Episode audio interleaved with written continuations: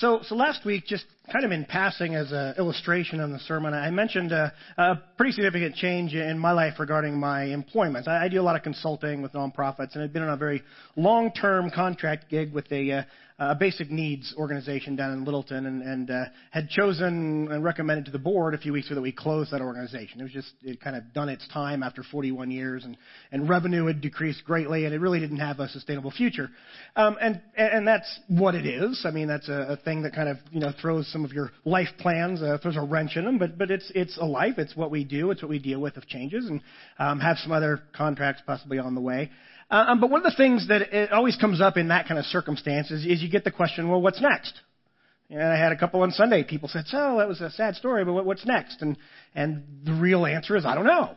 Eh, it's what's next is a question we get a lot, and, and I don't know what's next. I don't know where I'll land. What I do know is is the things I can try to control, which is how do I show up, how do I make myself known, how do I, I do well to network with people and, and see what the next opportunities could be. But I can't determine literally what's next. I can just kind of control how I go about trying to get there. Uh, what's next is a common question that, that we get. Uh, it, you know, school's just started for a lot of kids, right? Uh, and so they're looking at going through this school year, or maybe they're in their last year of high school, and everybody's already thinking about what's next, or or college, or, or some other kind of education, some endeavor, some training you're doing. Uh, you'd like to know what's next, but we don't really have the the answers. All I all I do know is during this past couple of weeks, and in kind of going through this transition, is is I've been reminded of the the command in Scripture that, that God gives, where He says uh, be holy as the Lord your God is holy. And, and I hear that phrase and you say, be holy as God is holy. And wow, that, that's, a, that's a tough statement to grasp. Because uh, there, there are other statements through, in, through Scripture. In, in Psalm 24:4, it says, how, how do I approach the Lord and the Lord God Almighty? How do I approach God? And it says, with a clean hand and pure hearts, with, with holiness. And what does that, what does that look like? That's something that's, that's tough to wrestle through. I mean, God is God. And, and you think back, you know, several years ago with the What Would Jesus Do stuff that came out, the little book, right, and the bracelets. And, and we would say, I don't, I don't know what Jesus would do. I'm not God. I know what He's called me to do. And when we'd wrestle through this, I can't do what Jesus did because I'm not Jesus. And, and we'd wrestle through that. What, what's next? What's holiness? What does it look like? Well, the passage tonight in the book of Mark, as we're working our way through the whole book, I think gives us two very different views of what holiness is. What does it mean to live a, a holy life? And we're going to jump right into the passage in Mark chapter 7. And usually I read the whole passage and then we kind of enter into that culture for a while and then, and then back up and say what are the implications for us. And we're going to take a little different approach tonight where I'm going to stop a few times during the passage just to clarify some things, implications. It says the Pharisees and some of the teachers of the law who had come from Jerusalem gathered around Jesus and saw some of his disciples eating food with hands that were unclean, that is, unwashed. The Pharisees and all the Jews do not eat unless they give their hands a ceremonial washing, holding to the tradition of the elders. When they come from the marketplace, they do not eat unless they wash, and they observe many other traditions, such as the washing of cups, pitchers, and kettles. So the Pharisees and teachers of the law asked Jesus, why don't your disciples live according to the tradition of the elders instead of eating their food with unclean hands? And I want to stop right there for a bit. Uh, because before we move on and understand how, how holiness is viewed by a couple different parties here, we need to grasp a little better who the Pharisees were. And we've talked about that a little bit during this study of Mark. Uh, and I think right off the bat that the Pharisees have kind of gotten a bad rap in, in our culture uh, in, in Christianity in particular. We just tend to look back and say the Pharisees, those are this bunch of legalistic guys who just really, you know, get, put a wrench in everybody's fun.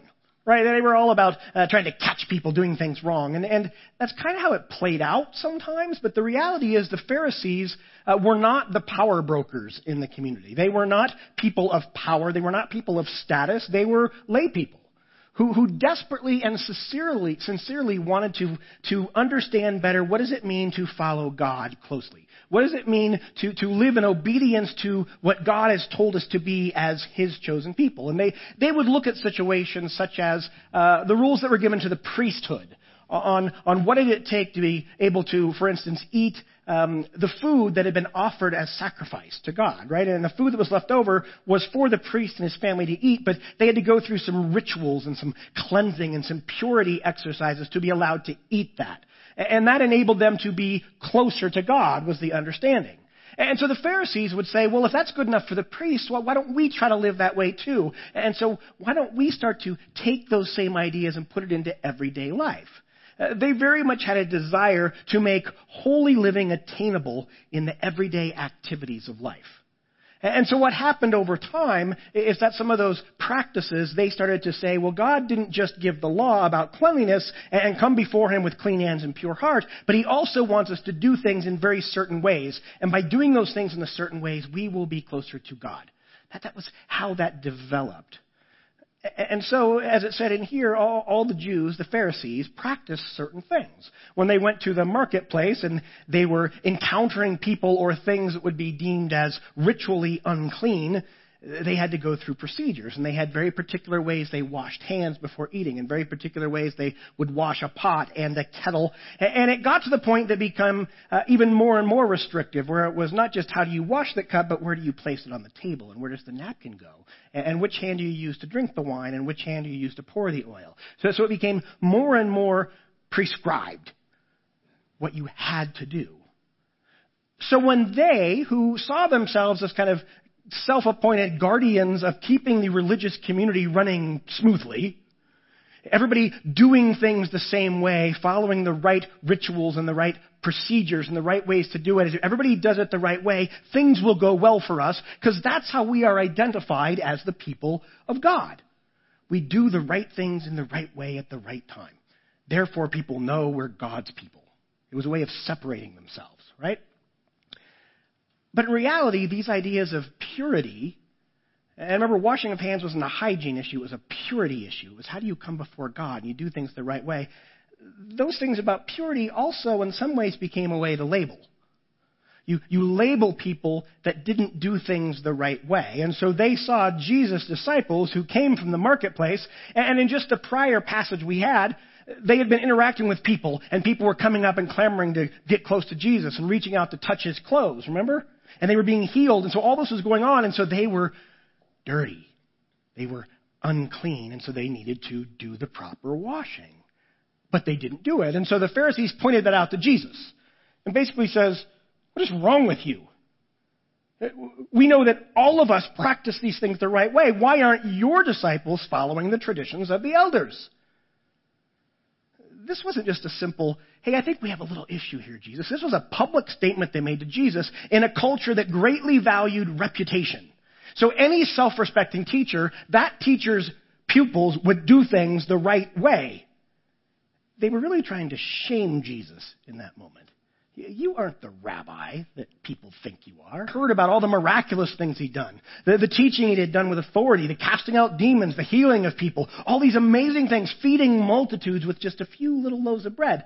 They didn't care about that. It's like, yeah, that's something, but you know, your disciples washed their hands wrong.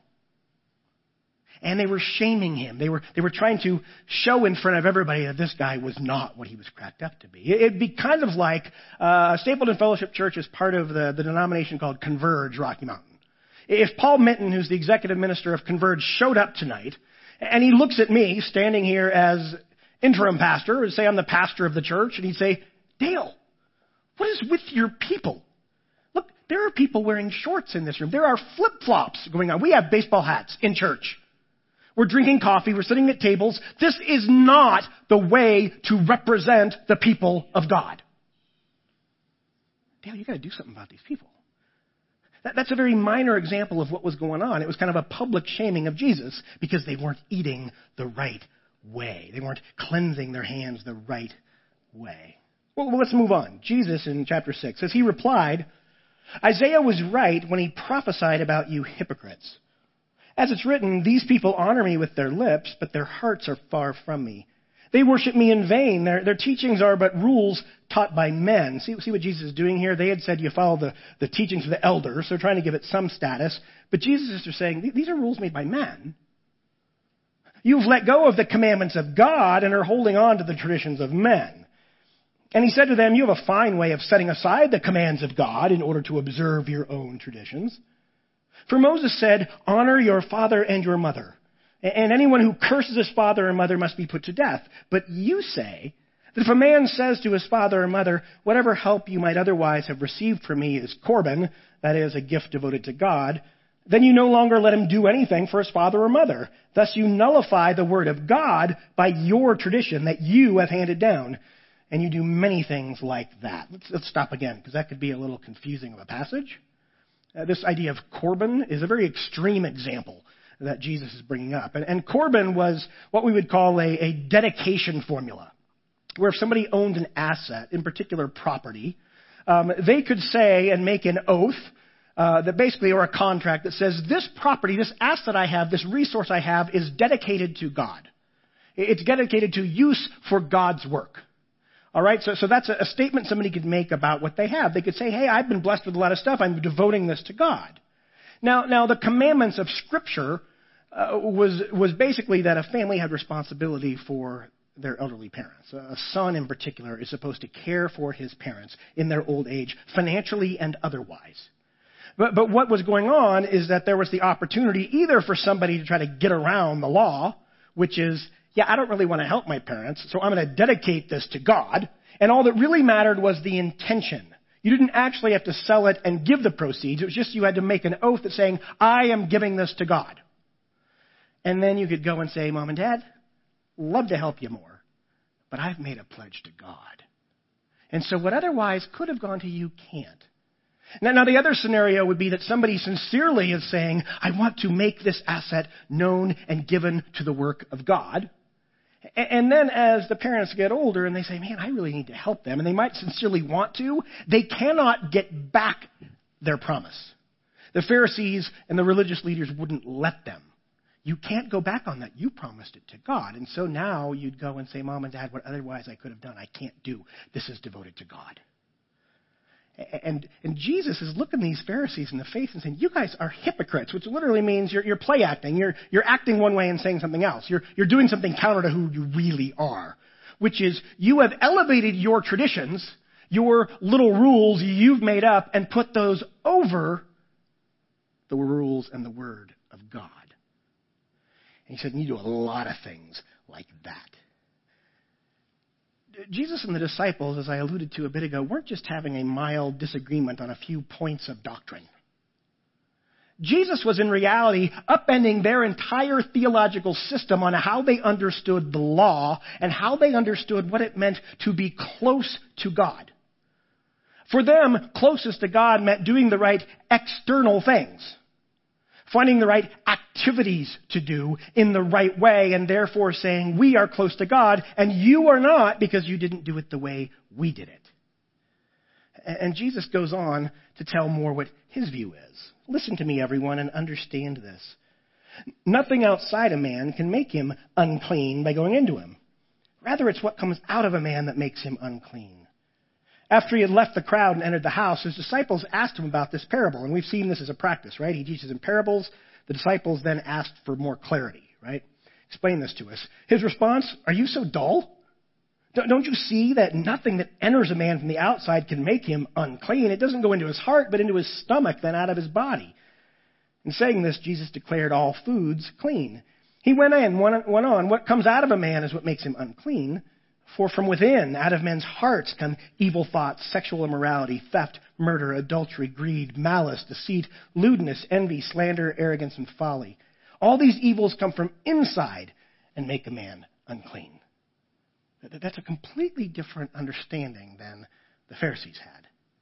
In fact, if we were to try to summarize these, these two different understandings of holiness, and, and, what do they think? The Pharisees saw holiness as a fence that they built around themselves, or, or as an impenetrable wall that would not only keep things away, but prevent them from going out and getting dirty. They, they saw a fence around themselves as a protection. It was a defensive mechanism.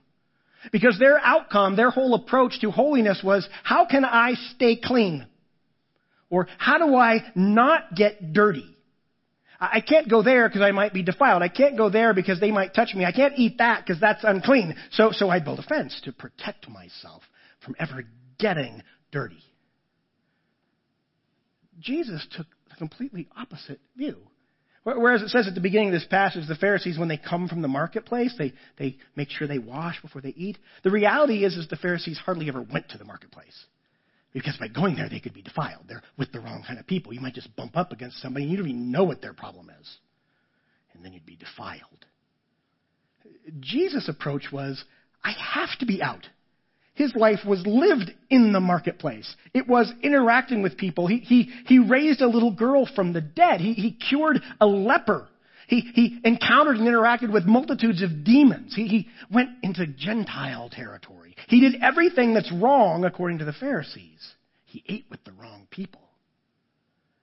But, but Jesus took the approach that holiness will radically transform everything it touches. It cannot be defiled. it, it is pure. Augustine has a great quote that says, Light cannot be polluted even if it passes through pollution. Because light is pure, which gives a whole different understanding of the, the command in, in the Sermon on the Mount of we're to be salt and light. It means we have to be out. We have to be interacting. We have to be tearing down the walls, not building walls.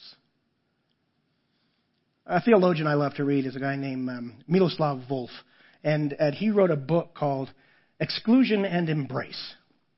And really, the premise of the book is it's a way to think about how do we how do we engage all of life. How do we interact with the world around us? How do we see God? How do we see ourselves? How do we see reconciliation and forgiveness? How do we understand all of it that Jesus called us to do? And the, and the disciple, uh, the Pharisees would have been people who saw their life as exclusion, right? We build up these walls, we build up these rules that label people as either in or out. We're in because we do it the right way. You're out because you don't. Jesus' disciples were out because they didn't wash when they came from the marketplace. But, but, but these are the guys who are close to Jesus and learning true teaching about what the kingdom is and who the king is, that is Jesus. But they labeled them as outsiders. They didn't do it right. And, and as they keep adding all these layers of rules that they thought brought them closer to God, they made that little fence smaller and smaller. So now it's just us versus them. It's exclusion. And you're welcome to join us inside this little gated, fenced in area. If you do the following things right, the following 12 steps, you can come in and then God will love you. Whereas Jesus said, I'm all about tearing down walls. I'm about embracing. And in that embrace, the goodness of God, the holiness of God, which cannot be defiled, will radically change everything it touches. They, they, they, the Pharisees were trying to measure everything by the tasks they did and by the labels they could put forth and doing all the rules they made up to a T. But the Apostle Paul said the kingdom of God is not a matter of eating and drinking, but of righteousness and peace and joy in the Holy Spirit. That, that's how people will know who you are. Uh, John, the Apostle John, in, in the book of First John, says, and so we have to ask ourselves the question are, are we people that are about exclusion or embrace? Are we afraid of the marketplace because we don't want to get dirty? Or, as Jesus would put it, you want to be out in the world, in the community, embracing everyone you meet. Why? Because Jesus wants to change people through the embrace. Excluding builds walls. We don't ask people to change first and then maybe God will accept them. We embrace them with the love of Jesus. And in that moment, God can work in their life. And that's what frees that up so that they can live in righteousness and peace and the joy of the Holy Spirit. It's such a completely different approach. And it's one that, one way we could look and say, yeah, those Pharisees, they sure were dumb. And we could make a, a statement about how things would have been different if they viewed things differently. And they're so legalistic, but the reality is, is our default position as people tends, tends to be towards being a Pharisee. I am. I'm as big a Pharisee as anybody's ever walked this earth. I look at people's lives around me and I see them choices there and make, you know, your life would be a lot better if you did things the way I do. And we kind of go there. But even if in the church, even within people who call on the name of Jesus as Lord, we have division. We have exclusivity. I mean, think about across history. How many things have happened among followers of Jesus that have led to war or, certain factions of Christianity persecuting other people who know Jesus. Or, we think about political agendas and how it, how it tears people up that know Jesus. And it's happened over and over. Or maybe it's about practices we have. How, how we take communion. When and with what elements and how often and with what words spoken. How do we baptize people? Those things have ripped apart the witness of the Church of Jesus Christ over history. because we're exclusivists. We like it our way, and our way is right. Now, I'm not standing here saying we shouldn't have an absolutely biblically rooted theology and understanding to the best of our ability. We need to. We need to bank on that. But that shouldn't be something that stops us from embracing and loving people to Jesus. The Pharisees built a fence of exclusion. Jesus said, We're tearing down fences with the embrace. So, what are the implications for us and how, how that plays out? How do we wrestle with That's kind of just this kind of big idea, right? This, this kind of vague thing out there. We need to be embracers instead of exclusionists. There's a new word, exclusionists. Or embracers. And how do we do that? How do we go about doing that? Where do we, where do we start? Well, there are four words that come from uh, another author I really love. He's a New Testament professor. His name is Scot McKnight. And he has a book called Embracing Grace. And he says, as we, as we look out and strive to be embracers instead of exclusionists, we first need to look at the world around us. And we can do this as individuals, we can do this as families, we do this as a church. So we, we look at the world around us and we, we look at the people and the world, and then we listen for the groanings and the pain that we hear. And then we learn what we can do to enter into that, and then we link to it. So, so we, we look, we listen, we learn, and we link. If we think about that in our life every day, what do we look? What do we see? Do we have spiritual eyes to see? Do we have spiritual ears to hear the groanings that are going on around us? And how do we learn from that? What do we learn about people? Because if we learn something about people, it, it helps us not exclude them. We look and we see the pain. We look at the struggle. We look at the groanings and, and we enter in and say, how do we link to that? How do we embrace those people? And in so doing, the power of God changes them and changes us. It's actually a powerful four words, but it takes intentionality. Because once again, our default is to go back to the wall, to put out the barrier that doesn't just stop us from getting dirty, it just keeps us safe.